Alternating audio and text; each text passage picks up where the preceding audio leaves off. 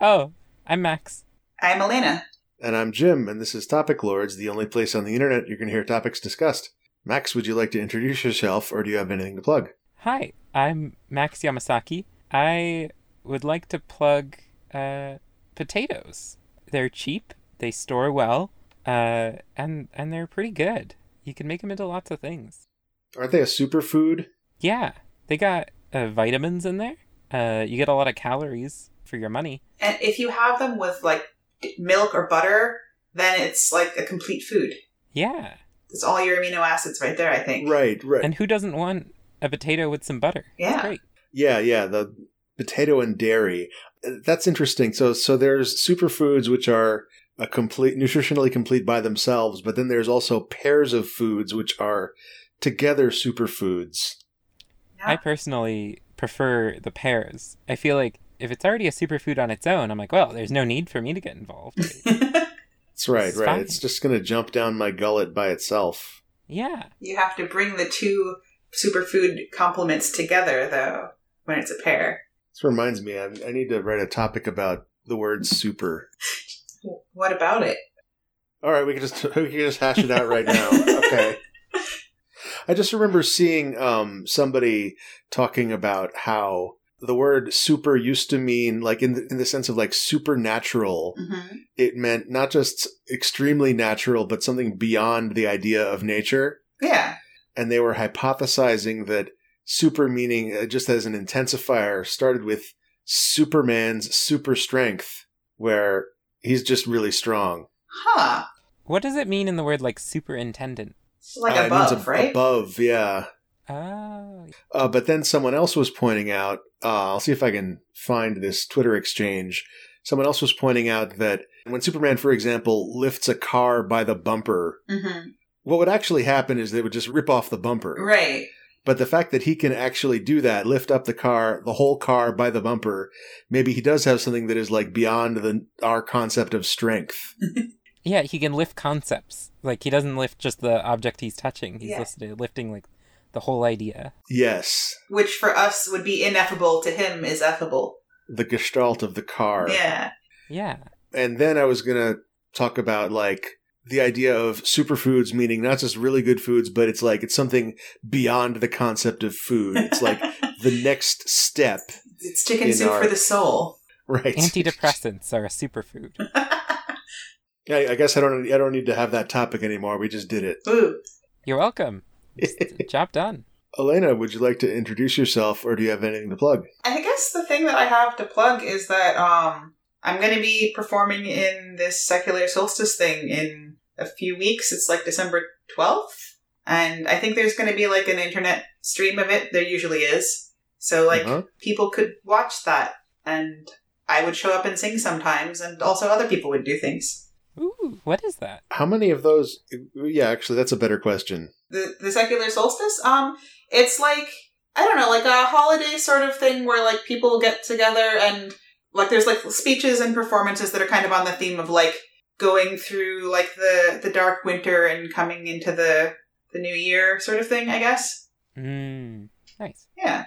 And how how many of those have there been since I last went to one? Since you last went to one. I think you went to the first one that I ever performed in, which was the second one there ever was in the Bay. I forget when I moved to the Bay. Was it would have been 2014? I think. And there's been one a year. Yeah, one every year. I remember not liking it. Have they gotten better at doing this sort of thing? Uh, It depends on what you're into.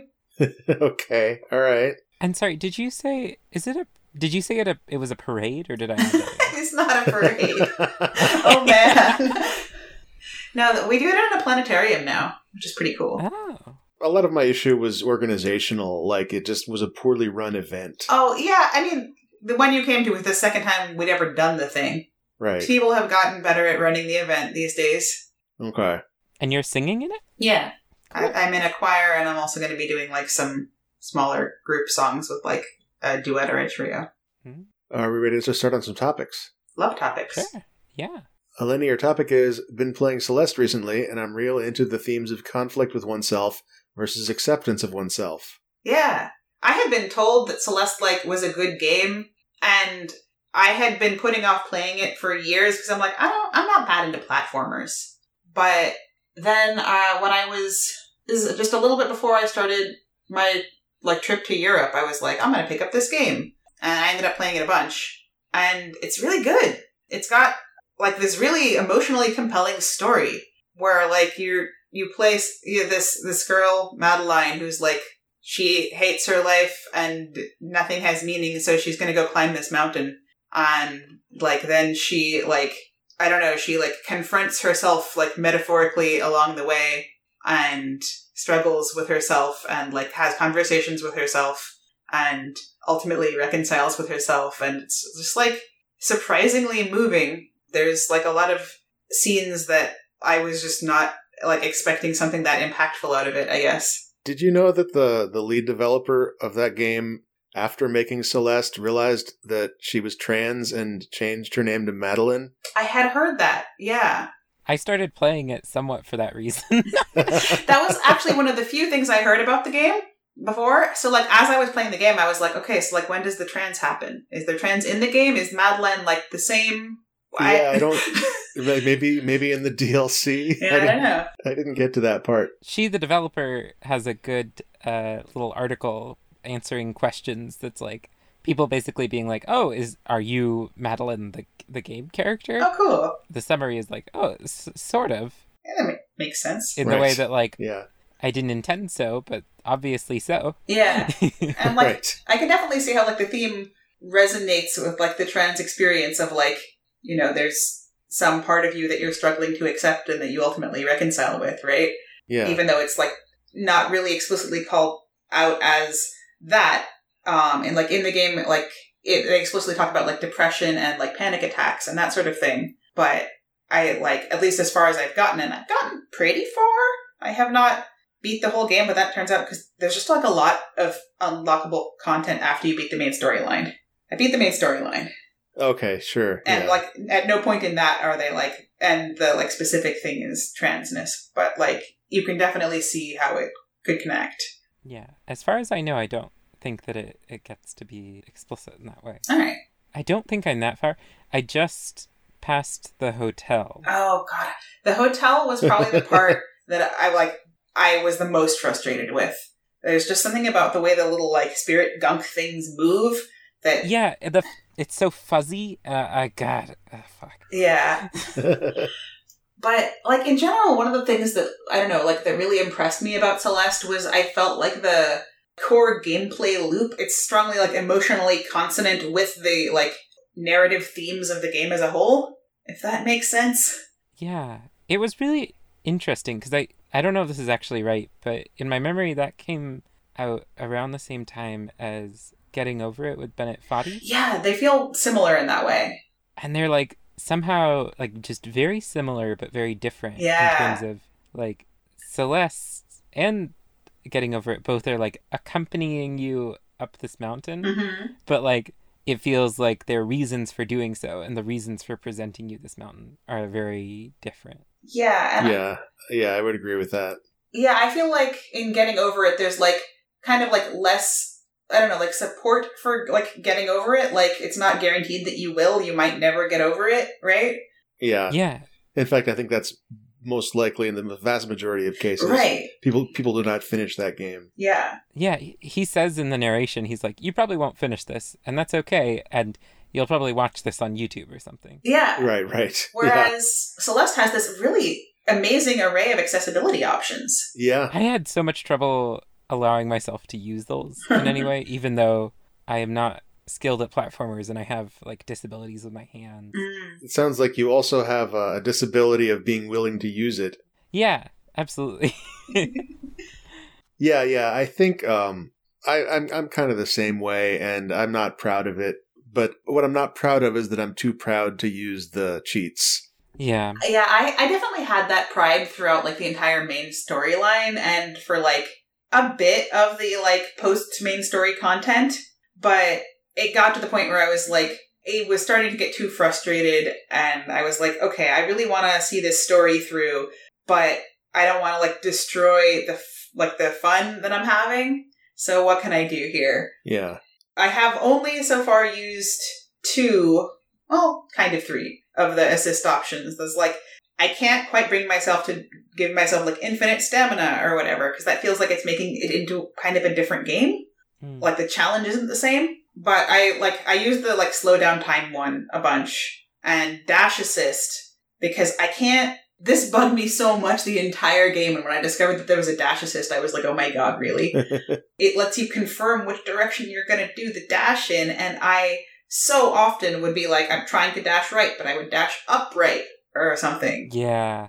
But so is it just like a little compass that shows you which way you're pointing the the stick? yeah like when you have dash assist on it it um like when you go into dash the screen freezes for a second and a little Oh. arrow points in the direction that you are signaling you're going to dash and then you like press it confir- to confirm that which i still managed to fuck up by the way Yeah, no, that's okay. That's much nicer than what I, I was imagining. Like it was at all times. There's a little arrow showing you which way, which direction you're pointing the left stick. You know, you remember how on the like the GameCube and the N64 there were uh, little indentations to Yeah. to lock the stick into eight way, basically. that was nice Yeah, and I think that this game wants that to exist it really does uh, but it doesn't in most modern gamepads. And so instead, they're, they're doing it in software. But as a result, what the, you you don't have like a tactile feel for which direction you're actually pointing, right and showing you on screen what direction you're pointing would help a little bit. yeah i can see that And that's what I was imagining you were saying. Yeah. that you were doing. That makes sense. I was actually wondering, like, if this game is like easier on other platforms. Like, I'm playing it on my Switch Lite, but like maybe it's easier on some platform where you know you have distinct arrow keys or something, right? Yeah. Did you try the D-pad?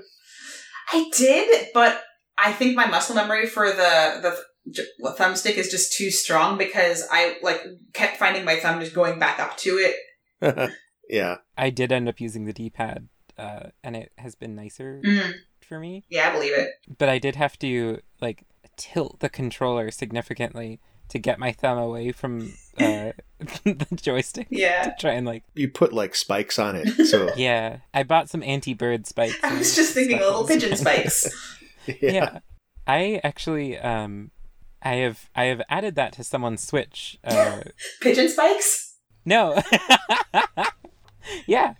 Uh uh eight-way like grooves. Oh, One of the things I do that I like to do is people will hire me to make assistive controllers. oh, cool. One thing I have done is mounted a bigger joystick uh, in someone's Switch uh, into the Joy-Con so they Ah. could have like a little bit easier time with it. Yeah, that's neat. and I had used the one from a Wii Nunchuk, and in my initial pass of it, uh, I had like a rounded bevel on the base, Mhm. and they were like, "Can you actually add back?" Because that one I think originally has like the eight way thing on it too, Okay.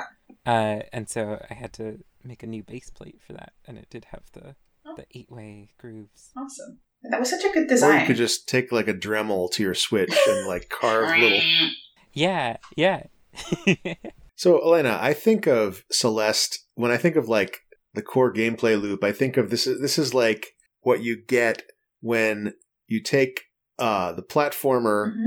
Super Mario Brothers, which is like which has been the Ur game for a whole generation of gamers. Yeah. Then people have just been iterating on platformers by just making them harder and harder and harder to the point where like the loop of playing the game Mhm. is so small that it's effectively gambling. And so you're just rolling the die on any given attempt at a given screen until you come up natural 20 and then you can get to the next screen. Wow. And I'm wondering what that you were saying. Yeah. If you could, you were saying you could connect that to uh, the themes of, of self acceptance. um. So I guess I have a slightly different experience of the core gameplay loop to start. It doesn't feel like random chance so much. Uh-huh. Like one of the things that I guess I liked about Celeste. I, I guess I can even say more than other platformers because I don't play a lot of platformers, but I don't play a lot of platformers because they don't usually appeal. Like they don't feel fun to play. But Celeste like actually like felt fun. It was like a good level of challenge Mhm. like for me it was like you keep trying to do some like small task like each level is composed of like you have to do this then this then this right and like part of the the difficulty of the level is like the puzzle of figuring out like which sequence of moves you need to execute, and then the other half is executing them. And like the puzzle part was always like the like most fun part for me, but executing them like still like I could see like myself getting a little bit closer. Like oh, I like I did it a little bit better that time. Um, like let me make this slight change to what I'm doing. Okay, that like had this effect. That was like better or worse and it gave me like this like very strong experience of like the game is about like this like struggle with like your own abilities and like struggle with like mental illness and it felt like a similar sort of like you're facing like these little tiny challenges it's like everything you do is slightly difficult you keep trying and you iterate and you find a way to do it Yeah. Mm.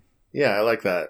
I bounced off Celeste a while ago, Mhm. and I because I I've had like a pretty mixed record of enjoying platformers, mm-hmm. and I tend to get uh, discouraged pretty easily when it becomes to the point where I, I don't even know like all right like is this even possible in this way or am I just like seeing this level wrong? yeah I I don't tend to get on with them, but I came back to Celeste, and it kind of felt like with what Jim was saying about uh, all of the years of like built up like just people refining like Super Mario Brothers Mhm. like into something extreme. It felt like I was like, okay, someone has made like someone else's shrine accessible to me. Mm. Oh, interesting. It did feel like visiting uh, a religious site of someone else's religion, uh, but you can still have like a spiritual experience. yeah you like get to like feel the holiness of the space it feels sacred in some way even if it's not to you Yeah, and the game does a good job of being like a guide to that space, so Mm. it doesn't feel completely alien, but it's recognizably like, ah, this is a culture of something, and then it's it's just kind of giving you a guided spiritual experience Huh. within that. That's really neat. I like that a lot. yeah Sorry, this is like a jump back to like accessibility Yeah, yeah. options. But I was recently I went to a movie with some friends Mhm. and there was a friend of a friend there who mid movie pulled out their phone and looked at the Wikipedia summary for the movie. whoa And I was just in shock at this. yeah But they were saying afterwards they're like, yeah, like I just couldn't process visually and audio wise like what was going on. Uh, and I just sometimes need that to just understand and enjoy the movie. Huh. Yeah, it's it's like super subtitles. yeah Yeah. And I was like, okay, okay, fair enough. Like, Yeah, sometimes I'll look up the Wikipedia summary for a movie that I'm watching because uh, the anticipation of what, what might happen is too stressful. oh yeah mm, I, I definitely know people who are not into suspense. Like, I really try to avoid getting spoilers on anything. Like, if somebody I know, like, I, I know knows my taste, recommends me something, I'm like, tell me no more. I will consume it.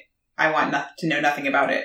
But my friend is like, she wants all the spoilers, and she wants to know exactly what happens going in, which mm, Yeah. is just a totally different experience. yeah. Yeah, I definitely lean much more your way on that. Mm. Yeah, this is why I haven't uh, watched any of the apparently really impressive like speed runs that you can do in Celeste because I'm like I want to beat the game myself before I get spoiled. Mm, For me, it's it's either changed in the last like five years, or I've kind of just come to terms with it for the past in the last five years. I'm not sure which one it is. Because I used to identify strongly as someone who wanted to go into everything without spoilers. Mhm. And I'm curious, like, is it the state of the world that made me seek like the least stressful possible me- possible media? Huh. hmm. I feel like for me, like if I were gonna flip, it would be a matter of like wanting to prioritize my time differently, maybe. hmm because like definitely like there are like media related experiences that I miss out on because I try to avoid spoilers. Like I can't share in like fandoms as much with my friends until I catch up, right? Right. And so like maybe if I like decided to prioritize that more, I'd be like, well, okay, the, having that like first experience where I'm I'm going in blind and trying to figure things out as the story unfolds before me is like not as important as like that community feeling. Yeah. Mm. Yeah. I've also um just in the past few years just have I have no patience for difficult games. Mhm. Like I just am not interested in in getting good at a, an artificial skill set. Yeah. which is it puts me in an interesting position with like platformers because I can still play a lot of platformers because You already got good at that skill set? I'm I'm really good at them already. yeah. So like uh even if like something like Celeste, I you know, I don't breeze through it, but I only get mildly frustrated. hmm I want to watch you play Celeste now. We could play Celeste together. You should come visit. All right. Ooh. I'm I'm done traveling for the next bit, so I can finally do things in the area. Yeah, we should make Thanksgiving plans. Yeah, let's do it. Yeah. are we uh are we ready for another topic? Sure. Max, your topic is the Museum of Jurassic Technology and when it's okay to lie to your audience. Yeah. I guess the two precursors to this topic are uh, the Museum of Jurassic Technology, which, if you don't know about it, I don't. you shouldn't, but you should go to it if you're in LA. Uh oh. And what's tricky is I now want to describe it for the audience. Oh, should I like go get a, a glass of water while you describe it to the audience, or will I just be totally lost for the rest of the conversation? Also, the the entire audience should go, go get a glass of water while Max Yeah, describes no, this. I'm going to describe it. Okay. Everyone should go get a glass of water. I'm water. gonna go get a glass of water. I'll be back in a minute. Okay, so the Museum of Jurassic Technology is an art installation in LA that presents itself as a museum and it has a variety of like exhibits and it's super unclear how old they are and it's super unclear like what they're supposed to be about where it has like a very old time museum like push a button and it plays a video that describes the museum and by the end of it you have no idea what a museum is and what this place is. and also, there are birds. Yes, it ends in a rooftop garden with birds uh, and dogs and uh, some drinks. Oh, I didn't I didn't see any dogs. I think the dogs. I don't know. Are the dogs new? maybe. Can I come back yet? uh, yeah, we're talking about birds and dogs. Yeah. Oh no, I don't know. I'm gonna come back. Okay. Okay. Come back. Anyway, the, what that relates to with this topic is I've been on TikTok recently. Mm. I saw this weird account that was like it's it's a very uh like creepy pasta kind of thing Nice. where this person is like asking for advice about their house because something's weird is going on and it's not very well done it's very cheesy uh, and there is like some sort of glitch with their house that allows them to like teleport around and there's weird beings and things disappearing. The one interesting thing about it is it uses like data moshing and like glitch effects for when things are moving in a way that gives the sense that like the camera can't capture the weird things that are going on. Cool. And I thought that was really neat. But it presents it as being like totally real Mhm. is what it says. and I'm like, okay, I think that's fine cuz it's not and this is just like a story that's being presented over many TikToks Right. But it's kind of on that line where then there's like fake information online and like bad recipes and things like that Mhm. and then there's just like a creepy story that's told as though it's true how weird does your thing have to be before it's okay to present it to your audience as though it's true Huh. Right. I mean, well, this is a um, even when you're like when you're telling jokes, a lot of the time, uh, telling a joke just takes the form of telling a lie, Yeah. And and the only difference is that the intended result is that the audience will understand that this is a false statement and think it's amusing. That's like the entire premise of satire as a genre. yeah If they don't understand that this is intended to be amusing, th- th- then they might just think you're lying, yeah or they might believe you and be confused. Right. yeah and not going back to spoilers for it but like the museum of jurassic technology does not tell you what it is going in Okay.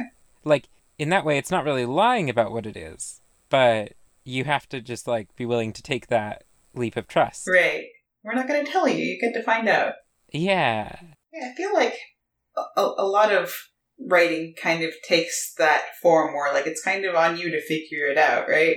but there's a lot of books like i mean generally our sections right are like nonfiction and fiction Yeah. and so it's hard to present a story as being like ah here's a story without clarifying that I don't know, like if you're like on Tumblr, right? Like half of the posts are somebody telling a story about their life, and half of the posts are somebody just saying some weird shit. mm, yeah that's true And like sometimes people will like tag, you know, story or fiction or like, I don't know, content warning, non reality. But Mm. Have you been following along with how we've been discussing dreams in the Topic Lords Discord. I noticed the dream react, and I, I saw some posts with that. right. So the way this has gone is uh, your dreams go in the announcements channel. Okay. Uh, you you you talk about what happened in your dream, and it's lately it's gone through a kind of a transformation from like uh like I would start my dreams with in my dream such and such happened, hmm uh, but then for a while people were doing this thing where they would only say it was a dream at the end of the story, Uh-huh. Uh, and so you you were you were reading like someone's weird relationship with their parents Right. and then find out at the end oh wait or, or like maybe in the middle you'll realize like oh this is a dream Uh-huh. It's like lucid dreaming for real life. Yeah. right You realize you're in somebody else's dream. right right and uh, at, at some point people started tagging like instead of saying they were- it was a dream they'll just they would type slash d at the end Mm-hmm. and then i created the slash d react so that people could tag other people's stories with as dreams Is that what that's for? Oh, that's great. I was like wondering because I had just seen it like in my React list, and I was like thinking of like the friggin' 4chan board, and I was like, what? Oh wow I don't encounter slash D as a thing much. so I guess that was the first thing I thought of, right? Right, I think that would be slash d slash. It would. Okay. Um, Okay. So I was like, this is, uh, and then it said dream, and I was like, okay, hmm. And I like, I went and I read something, and I'm like, uh, I was like, those, those are dreams. Yeah. But now that I know like the etymology of this, I'm much more delighted. Right. Can you search for text that has been tagged with a certain reaction? I don't think so, which is really uh, unfortunate. Oh, Yeah. I wish you could. That would be great. But there have like definitely been times when I like wanted to find like, wait, I want to know like which posts have been reacted to with this thing, or like I want to find this one particular react, and I remember like what other reacts were on the post. yeah, yeah. I, I get the impression that like if you have nitro, your your life is just like you're drowning in react options. God, it's true. You need to write a SQL query to find the right one.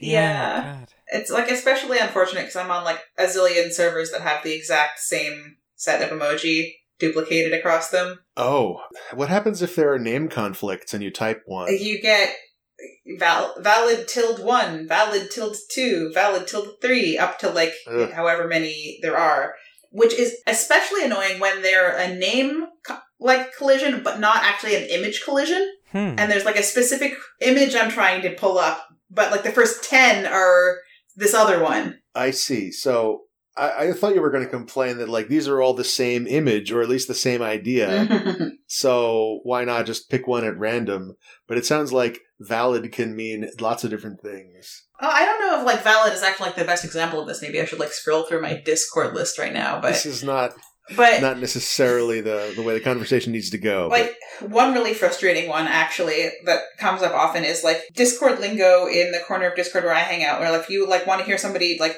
say more about something, you put like the ear react, like I'm listening, and if you just like type in like colon E A R, it brings up all of the hearts first. So I have to scroll through like a thousand different hearts, like rainbow hearts and sparkling hearts and hearts with every pride flag on them, and like the poly heart and like little like cow emoji less than three hearts and like hearts that are animated, and then finally I get down to ear. yeah, I am always afraid of using an innocuous one from the wrong Discord in a way that like is like inappropriate or something. I don't know. I, I have actually I had that happen once. Somebody used like the, the eyes emoji on something, and that like I don't remember what it was, but in context, that like was very suggestive, and I was like, "Are you flirting with me?" Because this is not the venue I would have expected that. I really like that ear thing because it's like mimicking the missing physical social cue of just like seeing people attentive.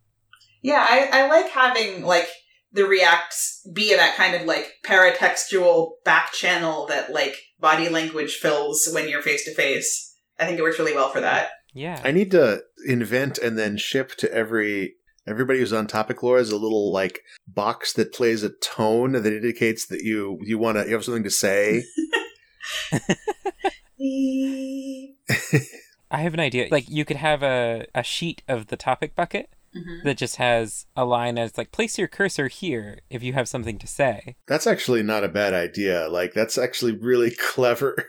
Yeah, that's like the one piece of technology that we're all going to be using for sure. Like, placing my cursor over here now. Ooh, Are we ready for another topic? Yeah, let's go. Let's go on. All right. Uh, my topic is human jaw shrinkage, uh, and I'm gonna open up this Wikipedia link to remind myself of the thing. Uh, so I was afraid to click on this. yeah, I haven't clicked on it either. What? What? Tell us what it means. Uh, human jaw shrinkage is the phenomenon of continued size reduction of the human mandible and maxilla over the past 12,000 to 15,000 years. oh. Oh, not with an individual. Thank oh, you. Oh, God. okay. Wow, that's that's relieving. I am aware that our jaw has has shrunk over our evolutionary history. This isn't like a disease. I, I was thinking it wasn't even a disease, but that it was just like the human condition, right? Like just something about people that I didn't know. That of course your jaw shrinks over time. God. It, I mean, it, it kind of is. Um, no, you can't tell me that. what what I thought was interesting about this, and, and I had known this too, that our jaws were smaller than they used to be. Uh, but the thing that I thought was interesting that I had recently found out about this is that this isn't evolutionary. This is dietary. Oh, I thought it was like evolutionary in response to diet. Is it like purely physiological in response to diet? It's purely physiological. It's purely like you chew less. Oh wow. Yeah. Like I, I knew that it was like you need like a bigger, stronger jaw if you're gonna like be eating like fucking raw nuts constantly with these shells on. But I didn't realize that like it's not a matter of like we we weren't selecting for people with strong jaws. We just did stop building up our jaw muscles. And like this is why we don't eat tough grains and nuts all the time anymore, and that's why Mhm. our wisdom teeth don't fit. Whoa. So could you prevent that just by like, like feed your, your child only the toughest of seeds and grains throughout like their entire like adolescence and then when they get to the wisdom tooth age it'll be fine Uh, I, I think that would work. oh man, wow is Winston too old, or can you start this? I, I bet he's not too old, but he he really likes like applesauce and olives. Well, just give him the pits too. right. Yeah. I, I'm realizing that my series of encouragements for your parenting has been give Winston knives, give him the pits of olives. So I mean, it- it's good to have a wide variety of advice. yeah, I, this is one of the things that people kept telling me about, you know, being a parent is like you can look at the, you can look at the uh, at the bookshelf in, in a bookstore about parenting, and you'll see all sorts of different parenting styles and parenting techniques, and they all work uh, in the sense of like they all produce an adult that can get a job. function in society right. Yes. what I didn't like think of at the time that I was being told this was that like, well, okay, but these kids are going to have vastly different interiority, Mhm. and I'd also like a kid to make a kid who doesn't have a bunch of complexes as well. that'd be cool Yeah. is there a parenting book specifically on how to not give your kid a complex Uh, I don't. I haven't seen one yet. damn it is there a human without a complex like maybe this is just an unsolved problem No, I don't think so. But uh, you can do your best.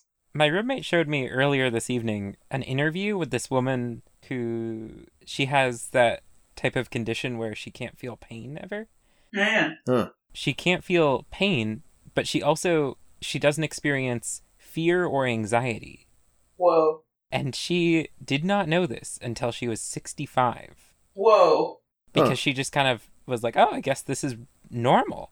Right. Did she just think it was a metaphor every time people talked about that? Yeah, and I guess it's one of those things where like, you know, if someone has a condition but it doesn't impact your ability to function in society, then like it's not a problem for society. It, it could be like they thought that this was like, well, yes, I can I can intellectually foresee situations that I would rather avoid.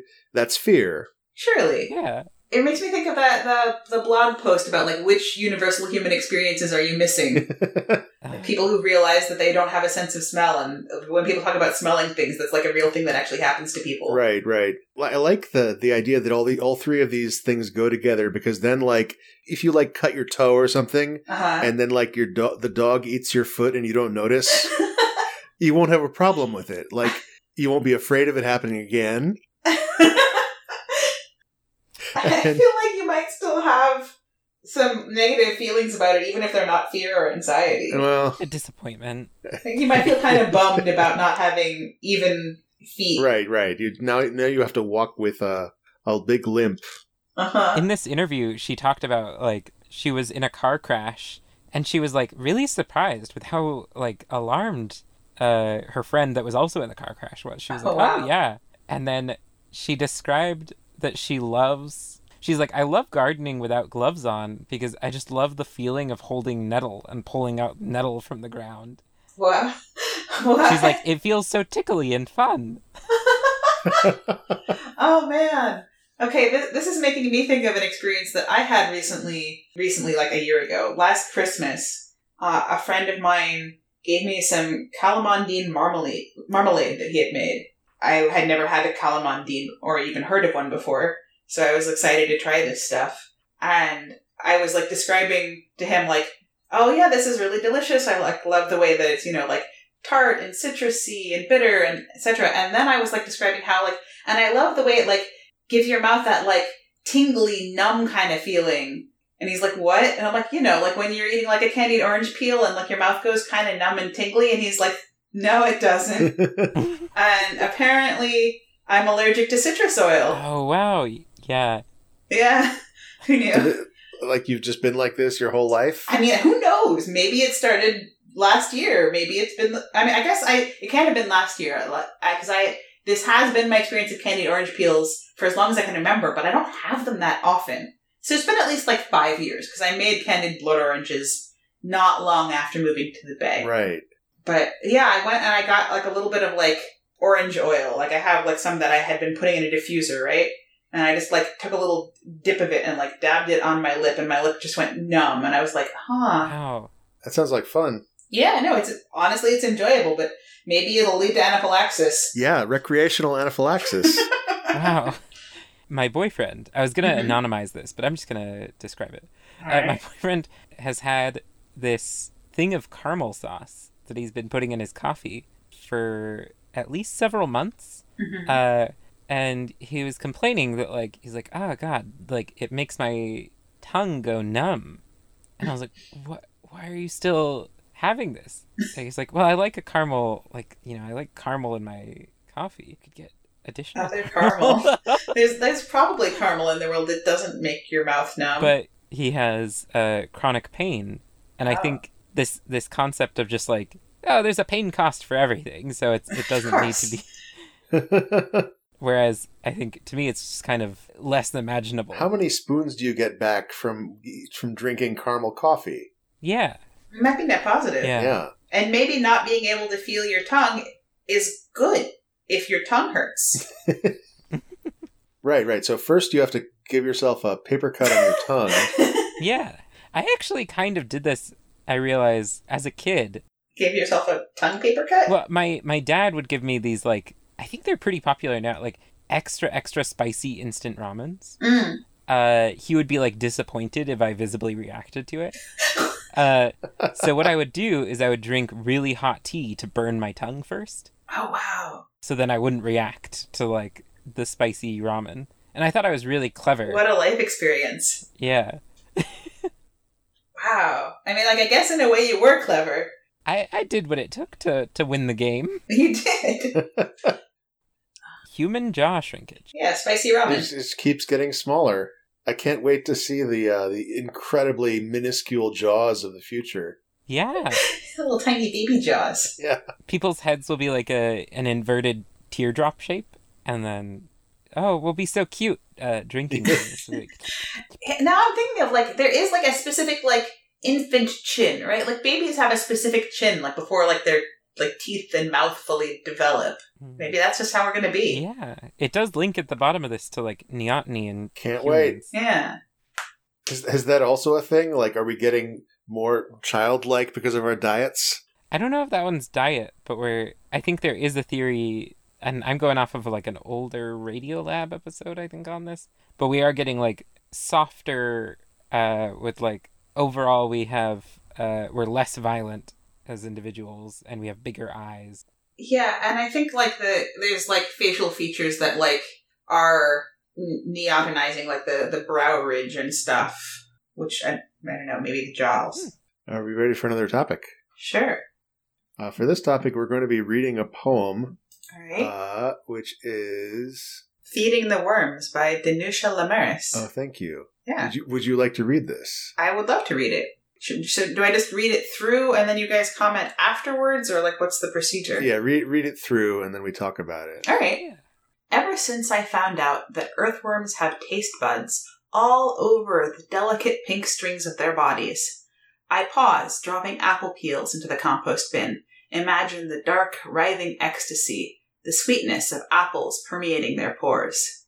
I offer beets and parsley, avocado and melon, the feathery tops of carrots.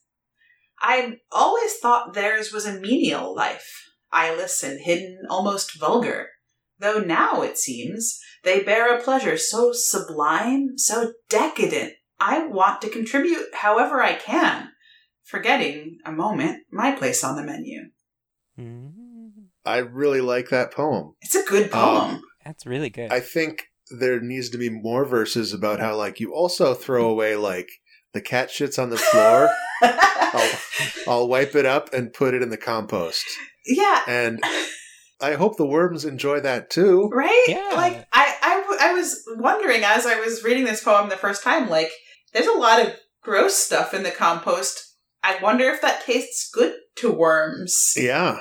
it's interesting how it is like at what point do things become gross like how mixed or how singular like because it's like if there's a lot of one chemical in a thing we start to smell it more and there's certain ones that are like oh this is rotten or this is spoiled.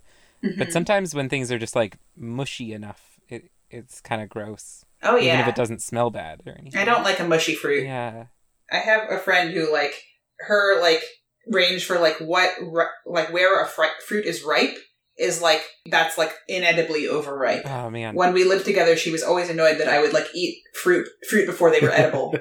She'd never get them. Uh, I may have I forget if I had already said this on a previous thing, but like I I have my personal fruit ranges where it's like how good a fruit can be versus how bad it can be. yeah, Uh, and I think of like apples as having like a relatively small range. Like they can be grainy and it's not great, and they can be really good, but it's like it's not that far from the really grainy ones. there are some fruit that are just like really high variance. Like blackberries are a super high variance fruit. Yeah, Like the best blackberries are amazing, but bad blackberries are terrible. And the ones that you're going to get in the store, who knows? yeah. And, like, right. pears I feel like are really high for me where they're like a good pear is pretty delicious and a bad pear is the most inedible of any like a bad pear is just like a rock. It's Yeah. like biting into wood. well it's either building biting into wood or if it's too soft it's like mush that is beyond Ugh, comprehension Yeah. and I'm like this is not food It's like somehow grainy and just like disintegratingly mushy at the same time. yeah if I was a worm Mhm. and I was I was tasting things like I guess it's kind of like that Charlie and the Chocolate Factory tunnel thing, you know? Where It's like a, it's a full body experience, but that's just what you're used to. So it's like if going on the bus to work was just that like chaotic Willy Wonka tunnel, and so you're just like going through the cat shit, and it's like, oh yeah, you know, here's like all of the things the cat ate, uh, and it's just like flowing over your body in this like stories of that cat's week. Whoa, yeah. That's a cool way to think of it. it's just a Tuesday for that worm. Yeah. You're just sitting there reading the cat poop. Yeah, yeah. I also have to point out that, like, at the end of the poem where they bring in, oh, and also this one's about death too. yeah. yeah. I I do like the the slight nod. Like, like all art. Yeah. It's not art if it doesn't have, if it isn't about death. Like, there's like, oh shit, I wrote a poem that's not art. How can I fix it? Yeah. What is the like reminder of death thing? It's like memento. Memento Mori. Memento Mori Povich. I like uh the opposite where it's like memento like Vivi Mhm. and it's just like Oh, reminders of life. Yeah. And I've been trying to get enough of those in my life. Yeah. Okay, so yeah. Google Photos has this feature, right, where they'll they'll like remind you of of things that happened in your past by like showing you that you took this photo two years ago, right? Yeah. And I noticed for a bit that like I like I just take photos of random stuff. Like a lot of it is like a thing that I wanted to remember. So it'll be like a note or like like a screenshot of something or like I don't know, like a picture of like my pill bottle or somebody's glasses prescription. Two years ago, you took a picture of your passport. I was like, huh, okay. Um, and some of them would be worse than that because, you know, like I would have been taking pictures of like the last moments of, you know, our beloved cat. And be Mm. like, oh, two right. years ago, your cat died. I Yeah. would just be like, thanks, Google. So I've actually been making a, a concerted effort these days to just like when I see something like small and nice that makes me like happy to see it, I take a picture of it, Hmm. hoping that you know the algorithm will decide in some future year to bless me with the memory of this pretty little flower I saw today. Yeah. Yeah. Uh, or you could also just turn that feature off, which is what I did. Like, I did that because I don't want Google, like, thinking about my photos. That's fair. uh, on the other hand, like, April has the feature on and she's constantly, like, just, like, sharing. And by sharing, I mean, like, pointing the phone at my face. Uh-huh. Like, not, not like sending me a link. These little movies that Google makes where it has little montages of, here's, you know, Winston three years ago. And then there's, like, some sappy music. Oh God, my friend was telling me about a bad experience with that particular feature recently. Go on though. oh. You know, I do actually really enjoy it. I like actually really, really, I I think those are very effective. Yeah. I can imagine some extremely bad experiences one might have with that feature. Yeah, theirs was just like creating like a little like video album of like a trip they had made to Europe and like playing a jaunty little tune over the whole thing. And there was just like a brief period where they were like visiting like the Holocaust memorial at a concentration camp. And it was just playing a jaunty little tune. Yeah. Yeah. Okay. That that's not nearly as bad as I was imagining. Oh, it, it could get way worse, but yeah, I feel like they should be doing like sentiment analysis on the photos or something if they're going to be doing this. yeah. It's difficult to do sentiment analysis on a photo. Yeah, it's probably like, does it contain a smiling face? Right. But also like the the meaning of a photo, your what like your personal meaning of a photo can change over time. That's super true. Like, if it shows me a photo of my ex, I'm like, oh, hmm. Right. It should give you an unlabeled square that it prompts you for every photo, right? And it says, touch somewhere in the square while looking at the photo. And so it gives you just kind of like, all right, where does your thumb lay for this photo? And then it's just got this odd metric of like, you can kind of use that however you want, where it's like, all right, so this is like an X photo, so that's a, a bottom left. Hmm. And it, it groups things by where they fall on this grid. So you're just creating like an arbitrary two dimensional space for people to to try to sort themselves in, rather than like doing some sort of statistical analysis to determine dimensions. Yeah, yeah, I like giving people unlabeled unlabeled spaces. Yeah. Unlabeled interfaces that they subconsciously learn learn how to use. yeah. I definitely feel like it would be nice to be able to like put tags on my photos though. Like be able to Oh, be like, God, this is a photo of I, I don't know, like these are plant photos or like these are uh, document photos or whatever, and just be like, don't show me this category. Yeah, I'm surprised that it, it doesn't recognize like documents as something not to do a emotional montage about. It theoretically does, but like passports get in there because they have a photo on them. Ah, that Yeah, explains a- it. There's a there's a face in there. Yeah, My smiling face in the passport. right. Uh, on Idle Thumbs, they have uh, like one of their fans sent them a painting of J Allard, hmm who is uh, the Microsoft employee who was like who they have like a mimetic uh, relationship with, where they they like talk and think about him a lot. Okay. Um, they have like who was it? I think it was Jake talked about how he's taken so many photos with this painting in it that Google has like tagged it as one of his friends. oh, it's that guy. yeah, it's him again. I was just thinking about using that as your tag system because it, it like if you look up cat or plant, it will do a decent job of judging like that's in the photo. Mm. So what you could do is you have like a face that you hold up in the corner of document photos. or like you hold this up in serious moments in the corner of your photos. and any time where I'm like at a funeral or feeling sad, but also taking photos. I just like I, I the person that I'm taking the photo. I'm like, could you just hold this sign that says "sad" in parentheses? Yeah, yeah. There, we solved it. Or I have another solution for you, hmm which is just to mix what you're doing at all times. So, like, when someone needs a photo of a document, you Mhm. don't just take a photo uh, nicely, like laying out the document. You, like, hold it up at the beach, you know?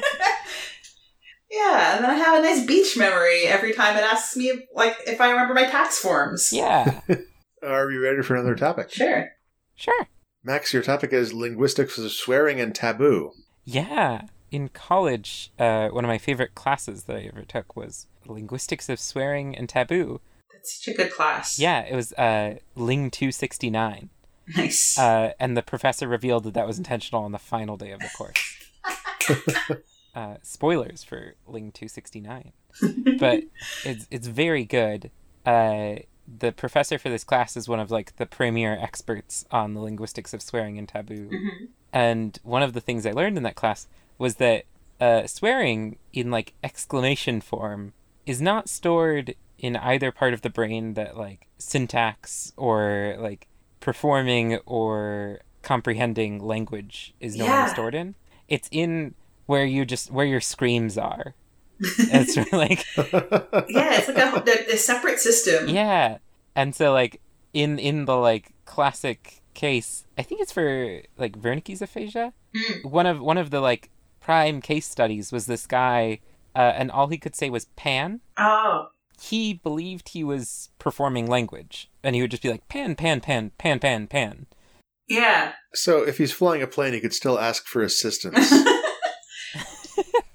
Is that what they're saying in the the mummy weird trailer? yes, pan pan is a is it's like a I think it's a milder form of Mayday. Oh. Ah.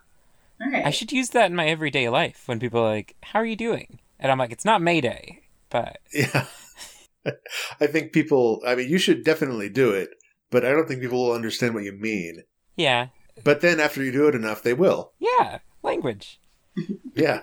This is this is why I keep using words Winston doesn't know. yeah." I was explaining to him that uh, like I was I would put my my the arms of my glasses in hot water to make them more pliable. Mhm. It's like he's got to learn what pliable means someday. Might as well be today. That's right. One time I asked my dad what lead was, and he printed out the Wikipedia page for the element lead. Uh, we're getting a lot of Max's dad content on this show, and I have to say I don't like him that much. Oh no! Well, uh, he he told great bedtime stories. Uh, okay, great. That's excellent. That's okay, nice. I've got now. It's now we're back to even. Yeah, the the bedtime stories were mainly about these alternate worlds where they had fruits that tasted like different fruits, uh, but they didn't know it because they they had uh, that's that's the fruits they had. Which Great. is kind of relevant to earlier. Yeah. Uh, let's let's go back. We were we, you were telling me a story about Pan Pan the Aardvark. Yes, The guy with Broca's aphasia. Pan Pan the human man uh, Oh, was a, a noble man. He had language comprehension, but he couldn't perform language. Mhm. Uh, he could only say Pan, and this was like one of the key studies because after he died, they like looked at his brain and they could see where. his brain just said Pan on it. yeah, in, in the part where normally people would have like the, the language production, it was just pan. Right, right. Normally they have the dictionary etched in the wrinkles of their brain. Yeah, and he just had Pan. Right. But in the study of Mhm. like this like groundbreaking study, it's like here is where language is. He could only say Pan. Mhm. There's just like a tiny side note that's like also he could still swear. but that was like not appropriate in academia at the time. So Yeah. that was not highlighted, even though it's pretty fundamental that he can, because he would be like, pan, pan, pan. And then he would get so frustrated with not being able to communicate. And he'd be like, ah, fuck. Right. Oh. and then you go back to being pan, pan, pan, pan. Because that's not stored in the same place. Yeah, I, I'm actually like. I really wonder if it's similar process that happens like if somebody's like having a nonverbal episode. Mm. hmm It seems like it's a similar sort of like struggle, like an aphasic situation, and like the the swearing definitely seems to be like I don't know, like easier to produce. Mm. Yeah, yeah. I believe that's also linked to some forms of Tourette's, and that Oh, occurs for verbal tics. Like coprolalia? Yeah. Huh. Oh, that's interesting. Another great thing that came out of that uh, linguistics class was Mhm. we got. Let me. I'll see if I can find the link for you. But it is a comprehensive uh, timeline of euphemisms for genitals in written language going back to uh, the 12th century. Oh my god, that's delightful. Wow. and it is an incredible list because there's one there's one for penis and there's one for uh, like a vagina Mhm. and there's there's a bunch of subcategories in there but it's i definitely have it bookmarked somewhere in my pile of bookmarks All right. Well, I'll look forward to that link. yeah uh, and there's a bunch that it's just so striking because they seem modern Mm. but i realized that like it, they seem modern because uh, swearing is often like elided from historical documents and like historical things Right, right. The the monks didn't make any illuminated manuscripts about swearing. Yeah, or like those aren't the ones that are shown in schools. and like Right. There's the one of the guy playing trumpet with his butt. Oh, right. Yeah. We so they did. We just didn't. We haven't been told about them. Right. The secret manuscripts. yeah. So, do you think that like the people who bowdlerize their own swearing, Mhm. do you think those also function as screams, or do you think they're like stifling a scream effectively, and then like maybe they're just saying the word scream and like expecting that to be as as uh as effective? I have a theory on this, but like if your class said, then I want to know the actual answer. I don't remember specific. I think it was something that varied from person to person, but Okay. and like how they generally generally it airs on the side of the swear that's used culturally is the one that's stored there. It's not like if you're using like a sanitized version, Like minced. yeah, doesn't tend to be the real one that's in there. Yeah, like my guess would be that like if you are like creating like a novel minced to your swear, then it like would go through the standard verbal production route. So you'd have to like like manually cut off the swear and then switch to verbal. But like right. Once you have that like that phrase like entrained as like the You've you've practiced it enough. yeah, it's conceptualized as a swear word for you now. Then I would guess it, it could move into the like the little special swear store. I think hopefully "Find a Stranger in the Alps" has become a real swear for me because I do like mutter it when I'm angry, That's so good. and that's from the the TV edit of The Big Lebowski. I've seen a list of all the different minced oaths they have, and they, some of them are incredibly creative. yeah, because there's like from Snakes on a Plane. Mhm. There's like I'm tired of these monkey fighting snakes on this Monday to Friday plane. People can be so creative. It was also interesting in that class. One of like the bigger structures they talked about was like what gets to be swears in different Mhm. languages, and like over time, what what shifts something to be taboo enough that it becomes a swear, Ooh. and it varies greatly culture to culture. yeah. Where like American focus on like our most severe swears, like we have sexual swears, but we also have like our more severe category tends to be slurs hmm and that mostly dates back to the world wars Huh. and just like when there was such a high percentage of the population that was fighting in a war and then coming back and then like had this language of speaking about others Mm. uh, and that's what like emphasized that as the the divide and how to swear yeah, I, I had like heard about like these linguistic differences between like uh like this language tends to have like religious focus swears like tabernacle or whatever. Um, where like other ones like tend to have like excrement focused swears or like ones based on like family structure stuff like yeah like insults focusing on like your mom or your sister, right? And I I've never heard of any like discussion of like how that develops. yeah one thing they talked about was the holy shit shift Mm-hmm. uh, which is like in medieval Europe, if you have the phrase "holy shit," Mhm. uh, the holy part starts out as the more taboo part to say Huh. because uh, culturally in like medieval Europe, there is not a lot of enforcement for laws. You're just kind of relying on the ambient religious force that's like, Uh, yeah. if you do something wrong, then like God will come and deal with that. Mhm. And so unagreed oaths are the more sinister thing, or like the thing you're not supposed to say. Yeah, that's interesting.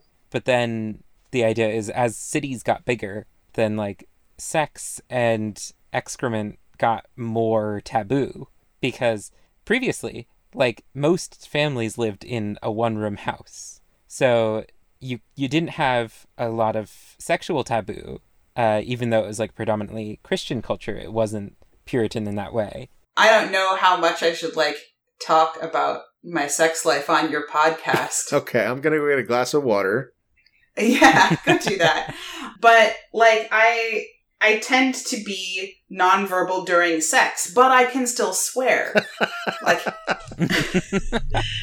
I don't know, like is moaning the same thing as screaming, the same thing as swearing? Mm. You should you should do it. Run a test to see if you can uh, say minced oaths instead. I should try that. and as a control, the phrase minced oaths. yes, sounds delicious. Yeah. I have had people who are like would really like like me to like I don't know do dirty talk or whatever, and I just literally like physiologically, psychologically can't produce anything that complicated. Right.